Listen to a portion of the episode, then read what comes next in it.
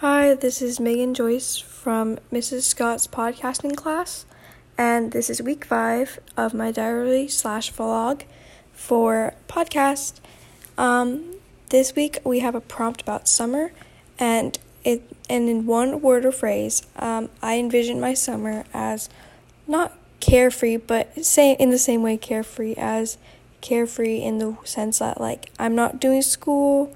I'm supposed to relax. I get to see friends. I just have to get. It's mainly about me having a really fun time, if that makes sense. I still have responsibilities like my 4 H and like helping my family and helping my grandparents, but I just see it as more of a carefree time compared to the rest of the year.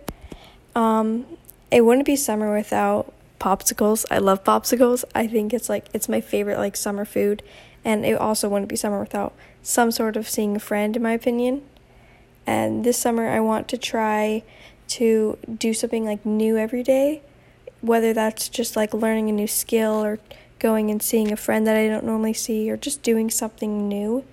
And some must have moments that I do not want to miss looking back in the fall of 2020 is missing cross country. I really don't want to not I really want to run this summer and I really want to um, be there for high school cross country, and I don't want to miss that.